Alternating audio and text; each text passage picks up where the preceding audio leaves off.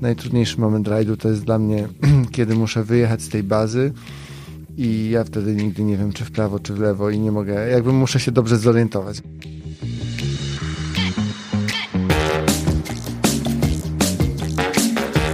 Cześć, witam w czwartym, tak, witam w czwartym odcinku podcastu rowerowego. Dziękuję Wam bardzo za świetny odbiór odcinka trzeciego. E, przeszedł on moje najśmielsze oczekiwania, ponieważ nawet w iTunes pojawiły się recenzje. Dziękuję Wam za to, że dzieliliście się tym odcinkiem, że polecacie go na Instagramie, że polecacie go na Facebooku, że słuchacie go ze wszystkich różnych możliwych e, urządzeń. To bardzo, bardzo motywujące i chcę Wam za to bardzo podziękować. To jest um, hmm, taki niezły doping dla mnie, żeby nagrywać kolejne odcinki i właśnie to robię. E, w ręku również trzymam książkę, o której będzie w jednym z następnych odcinków. Trzymam ją w momencie, kiedy nagrywam tę zapowiedź. Jest to, posłuchajcie, piękny album um, zatytułowany Japanese Steel uh, Classic Bicycle Design from Japan. William Bevington i Scott Ryder e, stworzyli taki album o japońskiej stali, japońskich stalowych rowerach. E, czekałem długo na tę książkę, ale przyznam szczerze, że po pierwszych 10 stronach się ośliniłem. Jest niesamowita jakość i w ogóle wykonanie jest e, cudowne, ale o tym później. Dzisiaj wracamy do tematu mm, rajdów na orientację. Poznajcie nasz miks kreatorów ciekawych wydarzeń w Beskidzie Niskim i doświadczonych zawodników MTBO. Łączymy nasze siły, by pokazać Wam najciekawsze miejsca Beskidu Niskiego w dobrze skrojonym orienteeringowym sosie. Do wyboru są dwie trasy, turystyczna i sportowa. Teren rajdu to miejsce z zapomnianą, lecz burzliwą historią w XX wieku i następstwem są gęste lasy, opuszczone wsie, zniszczone kapliczki, cerkwie i cmentarze. Jest to wspaniały teren na rozegranie rowerowego rajdu na orientację, a siedem różnych dolin i częściowo zalesione magóry na obszarze rajdu zapewnią niezapomniane widoki. Tak właśnie o rajdzie Havran piszą jego twórcy i jednego z tych twórców zaprosiłem do rozmowy. Chcę się dowiedzieć więcej o tym, w jaki sposób wygląda rajd na orientację, o co w ogóle chodzi w rajdzie na orientację i o tym opowie mi Maciej Kot.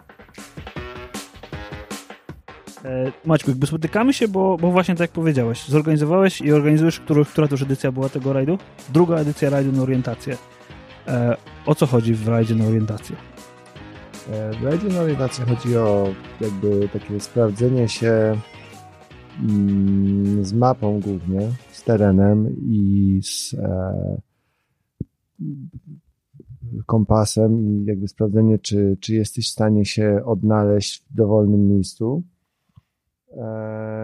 jakby zawodnicy tak naprawdę uczestnicząc w takim rajdzie też są jakby ciekawi pokazania im miejsc, do których sami by nie trafili. I to jest też, to jest też taka druga, druga ważna sprawa. Czyli pierwsza rzecz to jest jakby takie sprawdzenie własnych umiejętności nawigacji, a druga rzecz odwiedzenie jakichś takich miejsc, do których samemu byś sobie w pięć minut e, jakby nie zaplanował takiej ciekawej trasy. Okej, okay, czyli, czyli jak ja to rozumiem, e, zapisuję się do was na taki rajd? Bo to nie mhm. rozumiem, to, nie, to, nie, to jest wyścig? Coś rajd, wyścig? Jak, jak, jak to skategoryzować? Eee, znaczy, no formalnie jest to wyścig, natomiast no tak, u nas w rajdzie i w większości tego typu rajdów my mamy, mieliśmy w tym roku trzy trasy, taką rodzinną, taką średnią i taką bardziej sportową. No mhm. i ta mhm. trasa sportowa, no to tam można powiedzieć, że można się ścigać, choć to ściganie nie wygląda tak jak na przykład w rajdach MTB czy w typowych wyścigach kolarskich, że E, że to jest jakiś taki wyścig na śmierć i życie, no bo cały czas musisz y,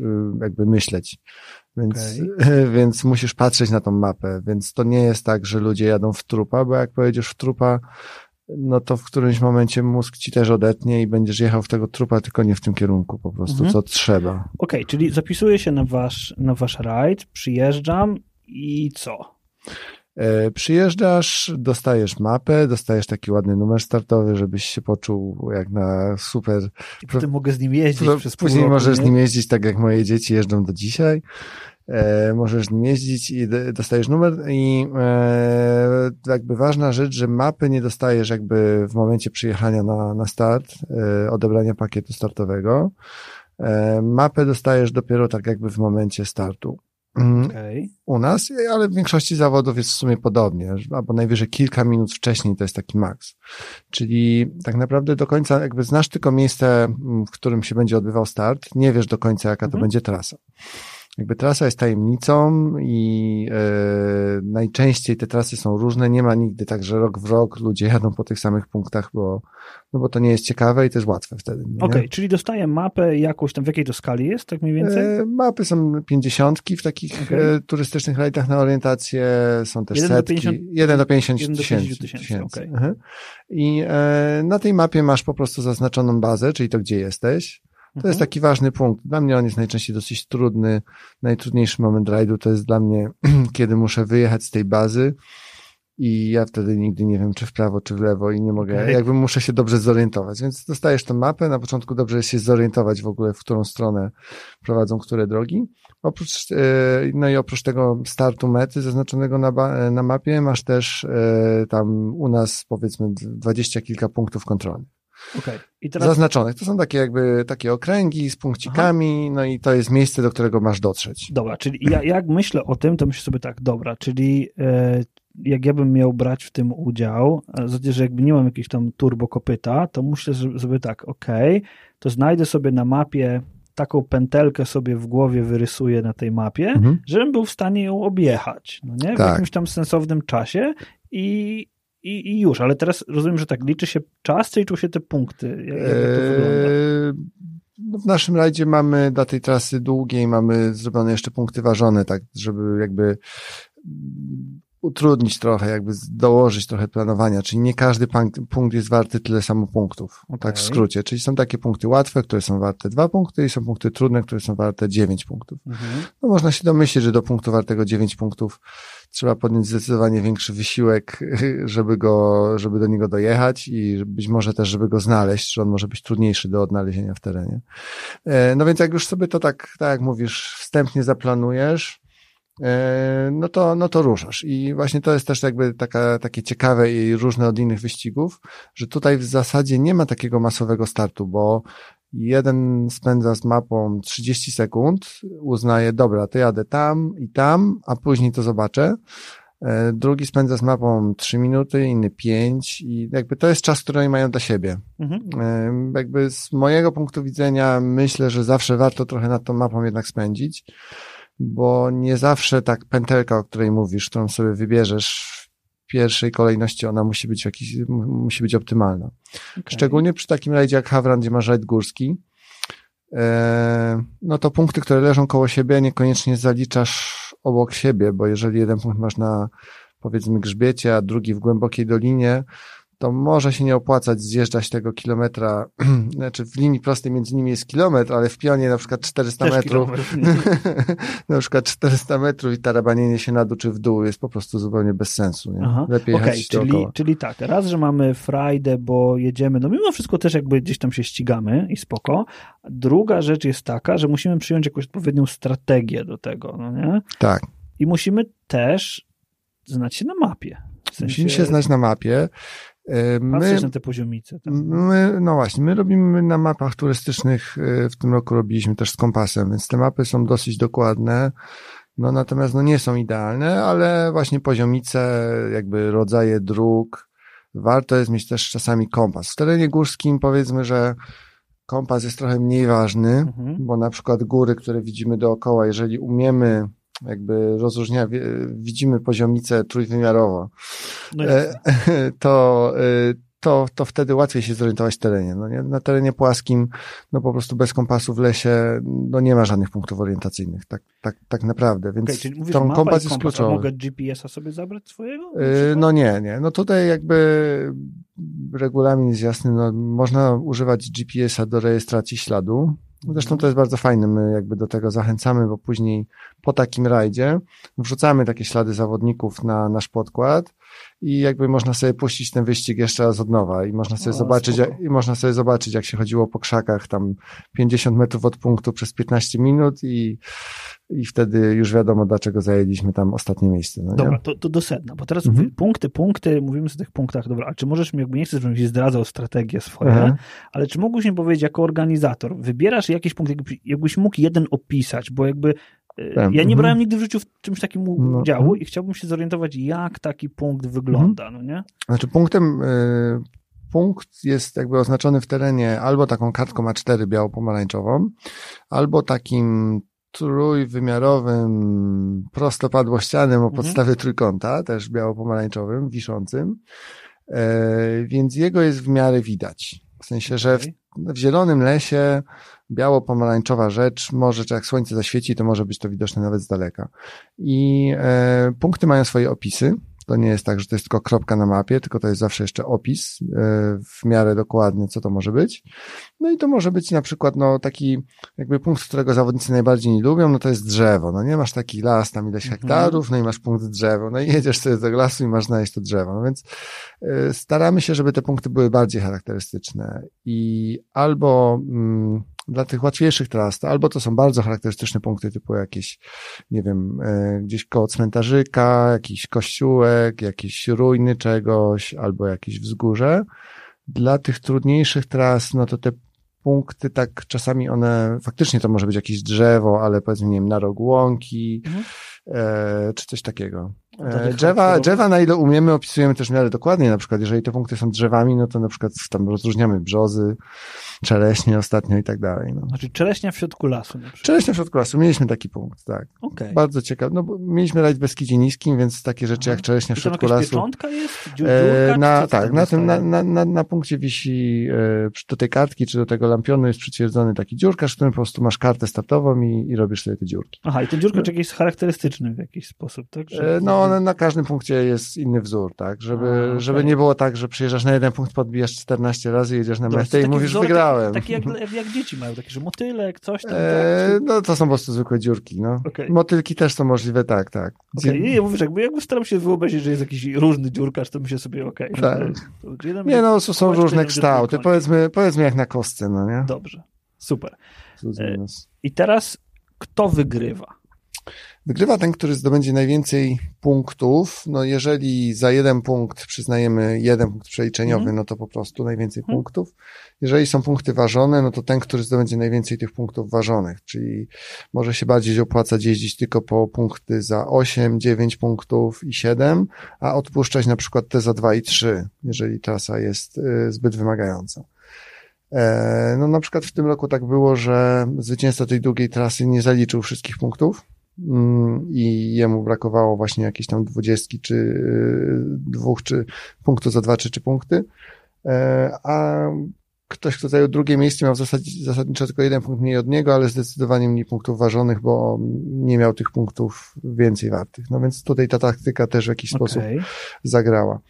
Drugą częścią taktyki, może to jeszcze o tym też nie powiedzieliśmy, jest po prostu wybór tych dróg, no bo mm, jeżeli odrzucimy jakieś takie, takie tereny, gdzie las jest zupełnie, nie da się przez niego przejść, są po prostu krzaczory i nigdy nikogo tam nie było, to się raczej rzadko zdarza, y, no to też jakby, jakby częścią planowania i taktyki jest to, czy my będziemy na przykład obie, zamiast przejechać dwa kilometry po lesie, to wybieramy na przykład cztery kilometry asfaltem, tak? No, możemy jechać dowolną drogą, jaką chcemy. Mhm. E, Generalnie jakby no, zachęcamy zawodników do nieniszczenia na przykład upraw, nie, nie jeżdżenia po zbożu No jasne, i tak dalej, ale generalnie mogą, mogą sobie jechać jak chcą, no nie? Tak jak w Beskidzie Niskim to też było fajne, że te łąki są pokoszone i na przykład jak gdzieś tam wyjeżdżasz z lasu i nagle jesteś na łące, to możesz tą łąką ciąć na ukos i dojeżdżasz do drogi, którą widzisz z daleka. No tak, ważne, żeby nie przez kapustę. Czyli Ważne, żeby nie przez kapustę, no dokładnie, no szanuj, szanujemy tutaj jakby otoczenie.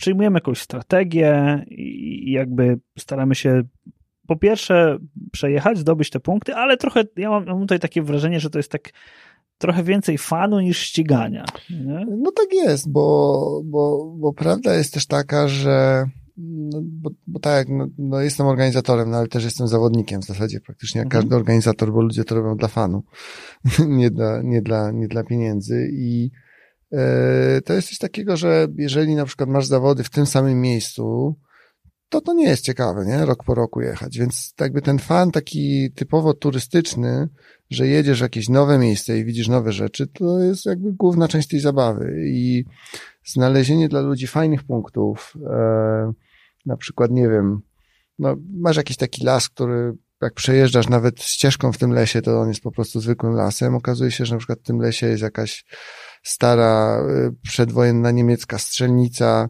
jest jakiś, jakiś wielki mur, jakieś bunkry, coś tam. I to jest właśnie to, co jakby, to jest ta rola organizatora, żeby znaleźć jakieś takie fajne miejsca, bo wtedy ty wprowadzasz ludzi w takie coś, że przejeżdżają z tym samym lasem, bez tej mapy, to byś w życiu do tych punktów nie dotarł. No Jasne, nie? rozumiem. Czyli jakby to jest też taka trochę wartość, że wy odrabiacie zadanie domowe za tych uczestników, Tak. żeby oni mieli z tego fan, a oni się oddają trochę w waszej grze. Tak, Czyli dokładnie. wy robicie scenariusz, a oni sobie w tym scenariuszu grają. Tak, dokładnie. A dokładają oczywiście od siebie i każdy, każdy, kto startował w takich zawodach, to prędzej czy później jakby robi jakąś bardzo ciekawą akcję typu zamiast pojechać prostą drogą, wybiera drogę przez szczyt góry, gdzie wnosi rower na plecach, a później nie ma jak zjechać, bo są jakieś haszcze i, i tak dalej. Więc jakby mm, my nie jesteśmy w stanie przewidzieć, jak ludzie pojadą.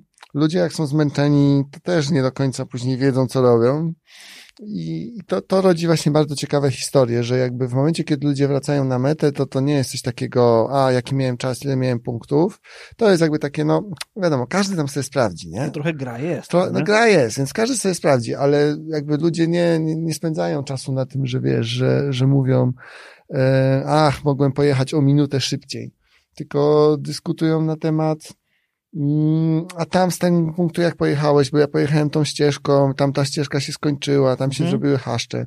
My Taka orga- przeżywka trochę. nie? Dokładnie. My jako organizator też na przykład, to, to też jest naszym zadaniem, na przykład jeździmy po tych krzakach wcześniej i my to tak w miarę sprawdzamy, no nie, ale Wy no- musicie zawieść tam te, te, te, te no punkty. musimy zawieść punkty, ale nawet wcześniej, zanim wyznaczymy te punkty, no to my jedziemy i sobie myślimy, a, ale bym sobie tu walnął punkt na tej górze, no nie, taka fajna Mhm. droga. Przyjeżdżam tam, no i no, droga może jest, ale na mapie, a w rzeczywistości, no to są po prostu jakieś tylko wiatrołomy, tam czasem jacyś leśnicy kiedyś coś robili, nie posprzątali po sobie i po prostu no, nie ma możliwości, żeby tym rowerem Nie ma przejechać nic ciekawego też, nie? no, trzeba byłoby go nieść, albo nie ma coś ciekawego, no więc jakby odpada, nie? Mhm. Odpada, więc to jest jakby, to, to jest to zadanie, co mówię, że my odrabiamy, no nie? To, to też jest to, że, że staramy się sprawdzać, żeby ludzi nie, nie, nie wpuścić w jakieś takie straszne maliny. Bo wiadomo, każdy jak tam się trochę utytła w błocie i ten to jest zadowolony, ale jeżeli się tytła w błocie i w pokrzywach jakby od 8 do 18, To my nie. no to zaczyna mniej, no. Czy To wiele, jest, no ja- to jest dobre na 20 minut, na 2 godziny, a nie na 10, nie? Tak, to już tak ostatnio rozmawialiśmy, no jeżdżenie brudnym gravelem jest spoko. No jest spoko, no tak, tak. W końcu gravel, nie? No, No dobra, a teraz y, to zapytam cię o tę część zaw- zawodniczą, o tę część, którą Mhm. ty, której ty jeździsz jako zawodnik. Powiedz mi, jak się do takiego rajdu na orientację przygotować? Załóżmy, w życiu w tym nie startowałem, Mhm. Pójdę po raz pierwszy, tak? Załóżmy, Mhm. będziesz orga- organizował, przychodzę jako pierwszy. Jak z twojej perspektywy zawodniczej się do czegoś takiego przygotować? Szczerze to wydaje mi się, że to jest akurat, to nie jest jakaś taka dyscyplina, szczególnie, która ma jakiś wysoki próg wejścia, Mhm. że nie wiadomo, co trzeba się przygotować albo co kupić, żeby, żeby wejść. Na pewno przydaje się mapnik jakikolwiek, albo na przykład jak masz torbę na kierownicę z mapnikiem, żeby tą mapę widzieć, bo. Tak, no to Okej. też w zależności od twoich zdolności, czy jak ci się wszystko trzepie, to coś widzisz. Ja na przykład Mhm. widzę mało, są tacy, którzy widzą więcej, Widziałem na Ale- zdjęciach takie, gdzie mieli takie uchwyty, jakieś takie. Tak, no to są takie bardziej profesjonalne mapniki, no i, e, no i one pomagają, no szczególnie jak jest jakiś tam asfaltowy przelot, kiedy ta mapa się nie trzęsie za bardzo, no to Mhm. możesz sobie planować dalej, nie? Ja często zmieniam plan w trakcie jazdy, że miałem jechać tak, a później jadę i mówię, nie, no w ogóle zupełnie inaczej pojadę, no nie? Więc to, to się przydaje, żeby ją widzieć. W innym wypadku, przy każdym skrzyżowaniu musisz się zatrzymać, wyciągnąć mapę, popatrzeć na nią, ruszyć, nie? I tracisz czas. i tracisz czas. No i wtedy z twojego super planu, mm, no to nie wychodzi. Na przykład kończysz gdzieś, powiedzmy, 15 kilometrów od bazy, orientujesz się, że jest godzina do, do zamknięcia mety, no bo jakby, Mhm. a bo tego też nie powiedzieliśmy w sumie, że te zawody są jakby na czas, że, że jak najwięcej punktów do zdobycia w danym limicie czasowym. No jasne, nie? żeby tam ludzie nie jeździli No bo po wiadomo, no, my też jakby chcemy wrócić do domu, nie, zjeść obiad, nie będziemy tam czekać dwa tygodnie, aż ktoś wróci, no więc e, no więc nagle znajdujesz się te 15 kilometrów od tej bazy, no i myślisz sobie, mm, o kurde, No i teraz po prostu ciśniesz, Wracamy. wracamy jak najszybciej. No i wtedy cały twój plan jakby okazuje się, że jest bez sensu, bo przejeżdżasz na przykład, zdarzało mi się to nieraz, przejeżdżasz na przykład 500, 100 metrów od punktu, ale Mhm. fizycznie nie masz już ani minuty, żeby potem punkt skręcić, nie? Jakby nie jesteś przekonany, że w ogóle zdążysz na tą metę, więc nie będziesz sobie dokładał.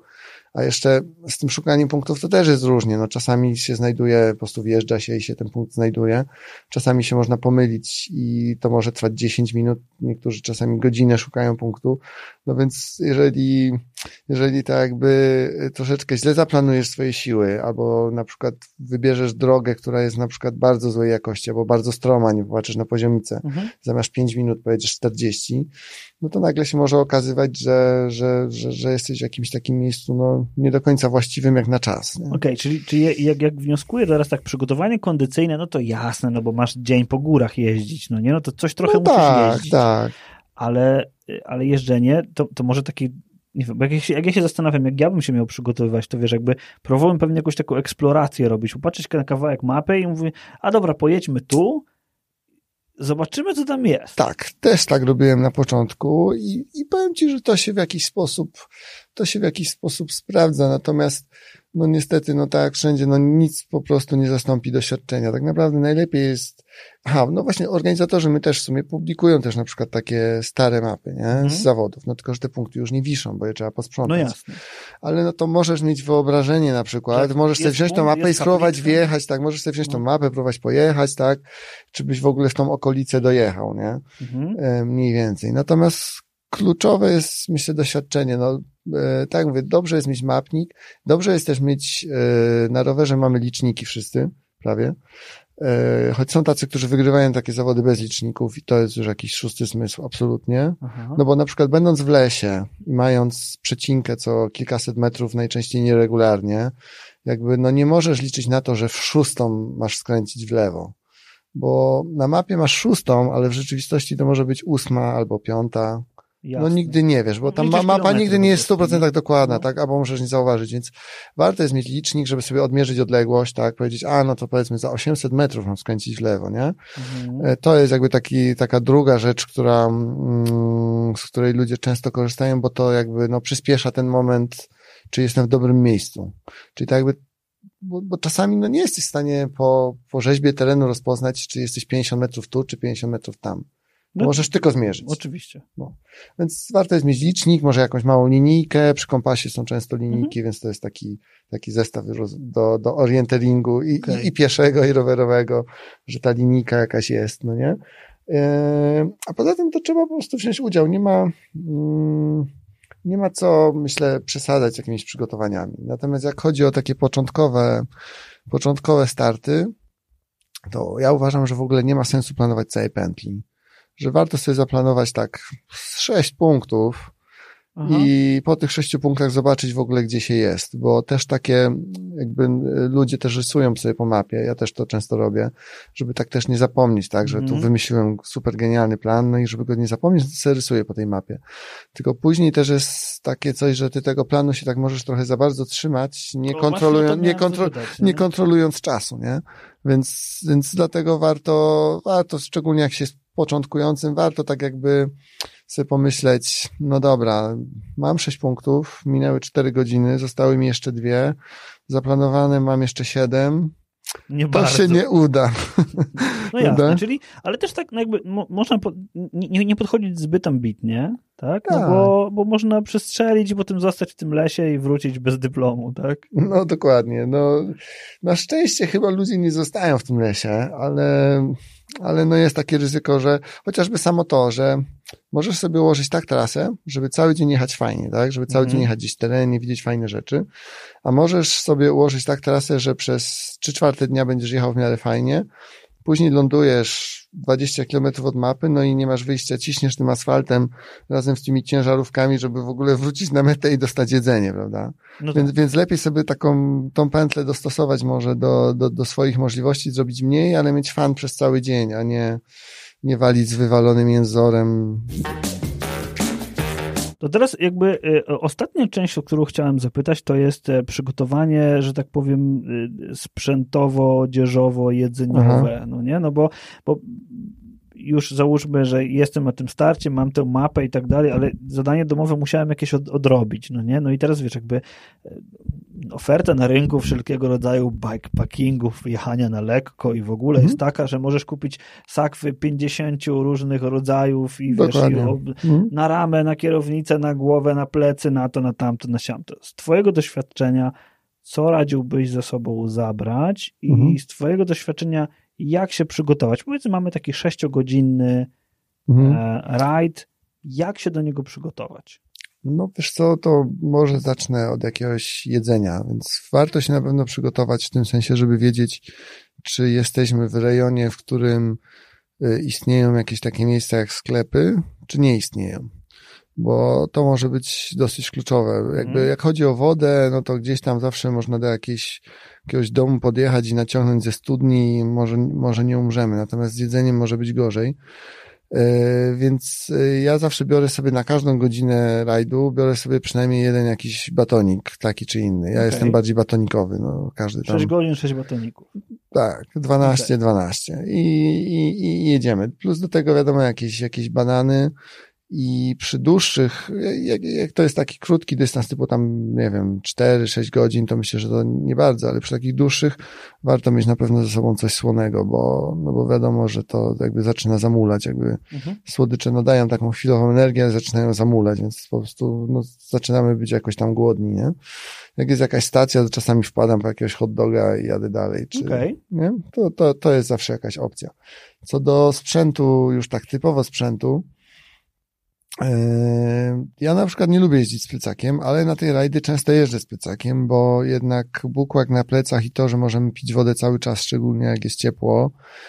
Eee, no ja nie umiem tak dobrze pić z bidonu jak z rurki. No po mhm. prostu jak no bierzesz, jak bierzesz no. bidon, to pijesz za dużo, a pijesz za rzadko. No zawsze tak jest po prostu.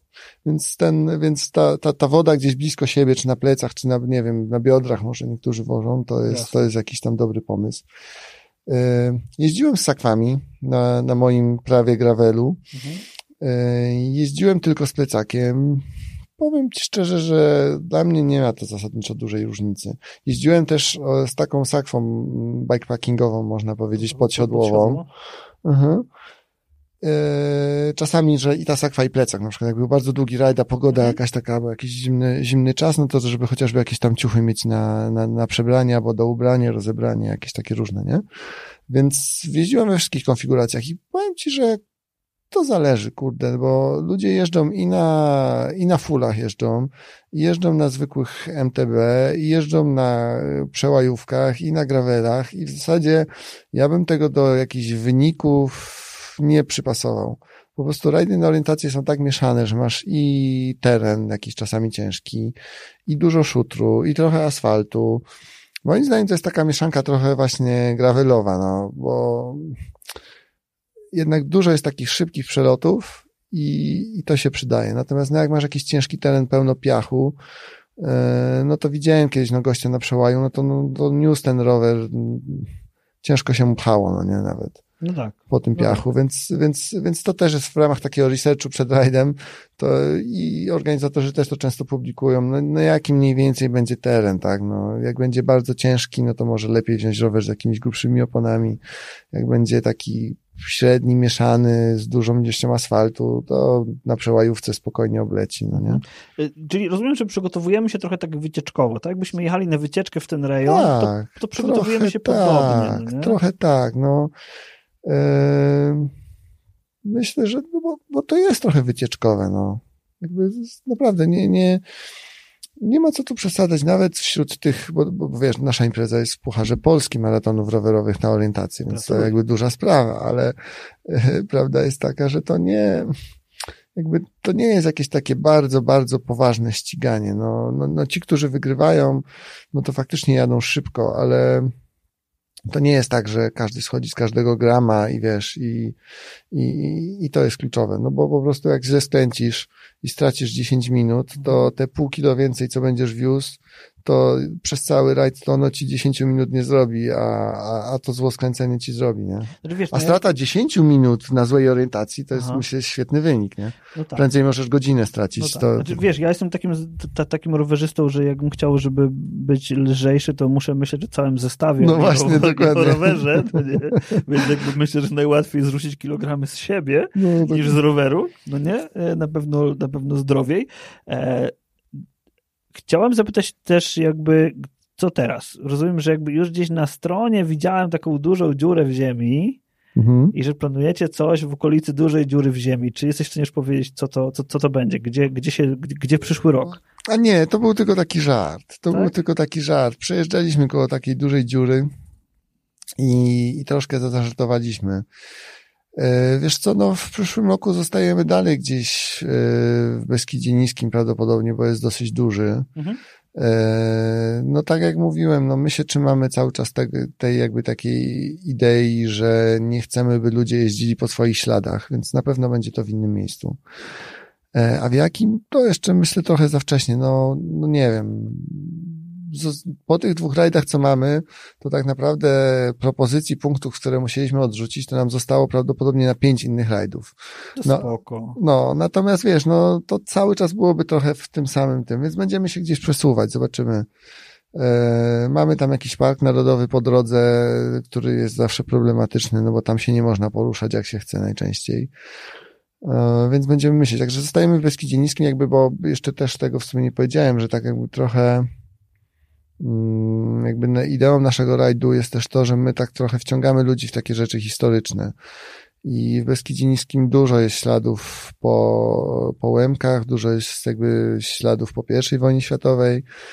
I staramy się prowadzić te nasze trasy tak, żeby ludzie coś też z tego wyciągnęli, żeby to coś im tak zostało, tak, ale czekaj, skąd ta czereśnia w środku lasu, nie? Albo Mhm. czemu tu, czemu tu w ogóle jabłonie rosną? Albo na przykład Wtedy A czemu- czytają akcji Wisła, tak? Dokładnie, albo skąd tu ta piwnica, no nie? Albo nie wiem, skąd, dlaczego tu w ogóle jacyś bośniacy leżą na tym cmentarzu, nie? Mhm. To, to, e, to są jakby rzeczy, które nas w tamtym rejonie trochę pociągają, no i my takie trochę sprzedajemy, nie? Tak układamy tą trasę tak, żeby i widokowo, i tak historycznie, żeby ludzie coś z tego tak, tak łyknęli, nie? Żeby to nie było takie przecinka w lesie, Ekstra, punkt, nie? Albo drzewo koło drzewa. ekstra. A to jest, wiesz, to jest fajna misja. To bar- muszę przyznać, że to mi się, to mi się bardzo podoba. To jest, em, to jest coś, co, no myślę, że jest warte uwagi, bo nie jest takim standardowym podejściem, że masz las i dojeść do drzewa X. nie? No, to, to, to na dłuższą metę wydaje mi się, że to mogłoby być trochę nudne, no nie? Mhm. No, więc... Dobra, gdzie możemy znaleźć informacje na temat Mhm. poprzednich edycji, tak, tak kończąc powoli, e, bo oczywiście nie chcę cię przepytywać z wszystkiego, bo następny, następny odcinek na pewno nagrałem, bo muszę cię przepytać o jeżdżenie z dziećmi, bo to jest, ja wiem, że jeździsz z dziećmi, to jest, to jest super ważny temat i o jeżdżenie przez cały rok też będę cię chciał zapytać, ale chciałbym skończyć kwestię, kwestię rajdów na orientację. Gdzie możemy znaleźć więcej informacji? Gdzie słuchacze będą mogli znaleźć więcej informacji na ten Eee, temat? Mamy, mamy własną stronkę po adresie ridehavran.pl. E, Tam są jakby informacje o edycjach, takie informacje czysto dotyczące rajdu, natomiast jakieś takie newsy trzymamy na Facebooku. Też jak poszukacie po Ride Havran, to, to nas bez problemu, bez problemu Odlinkujemy na znajdziecie. pewno. Dobrze. Maćku, bardzo Ci dziękuję za Dzięki. ten in, insight i ciekawe historie. No i do następnego razu. Dzięki. Dzięki również, Piotrek.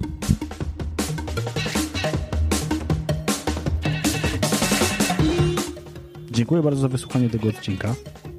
Oczywiście zapraszam do podzielenia się nim we wszelakich social i nie tylko social mediach.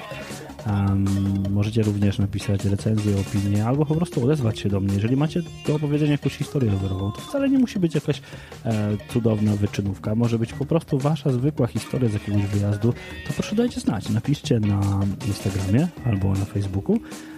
Albo jakkolwiek. Możecie też napisać na piotrek.podcastrowerowy.pl i na pewno odpiszę i z miłą chęcią wysłucham waszej historii, z miłą chęcią spotkam się i przekażę ją dalej. No, niech nasze historie rowerowe żyją. Dziękuję wam bardzo za uwagę i do następnego odcinka. Miejmy nadzieję za tydzień.